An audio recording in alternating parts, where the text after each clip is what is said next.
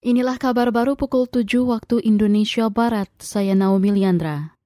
Kantor staf Presiden KSP menegaskan tidak ada pemotongan dana bantuan langsung tunai BLT bahan bakar minyak. Kepala Kantor Staf Kepresidenan Muldoko mengatakan hasil penelusuran kepolisian aduan pemotongan dana BLT yang disebut terjadi di Tasikmalaya, Sumedang, serta Brebes tidak terbukti. Memang ada oknum RT RW ya yang sepertinya tidak terencana. Ya.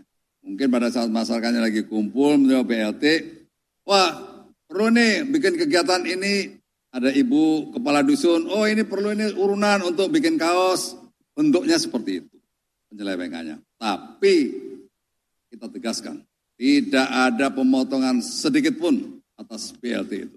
Dan kami memastikan untuk itu. Kepala Kantor Staf Kepresidenan Muldoko menambahkan, hingga hari ini BLT BBM yang telah disalurkan ke masyarakat sebanyak 97 persen lebih. Sementara penyaluran bantuan subsidi upah BSU pekerja telah mencapai 48 persen lebih. Juri bicara Polri Dedi Prasetyo menyebut penahanan tersangka pembunuhan Brigadir J. Putri Chandrawati menunggu hasil evaluasi tim penyidik terhadap ketersediaan PC.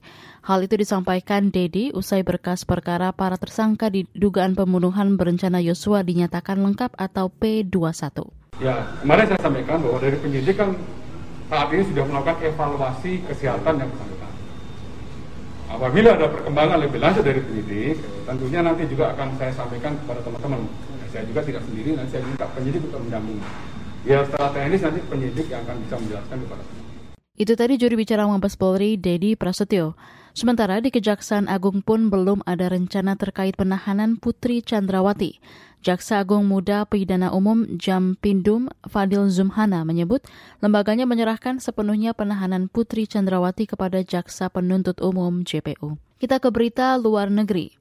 Departemen Meteorologi Malaysia mengimbau warganya mewaspadai kemungkinan bencana hidrometeorologi. Peringatan itu dikeluarkan menjelang fase transisi monsun yang diperkirakan mulai terjadi pada akhir pekan ini.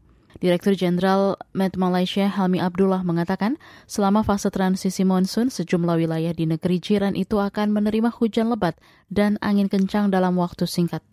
Kondisi itu berpotensi menimbulkan banjir bandang yang dapat mengakibatkan kerusakan. Saudara, demikian kabar baru KBR. Saya Naomi Liandra undur diri.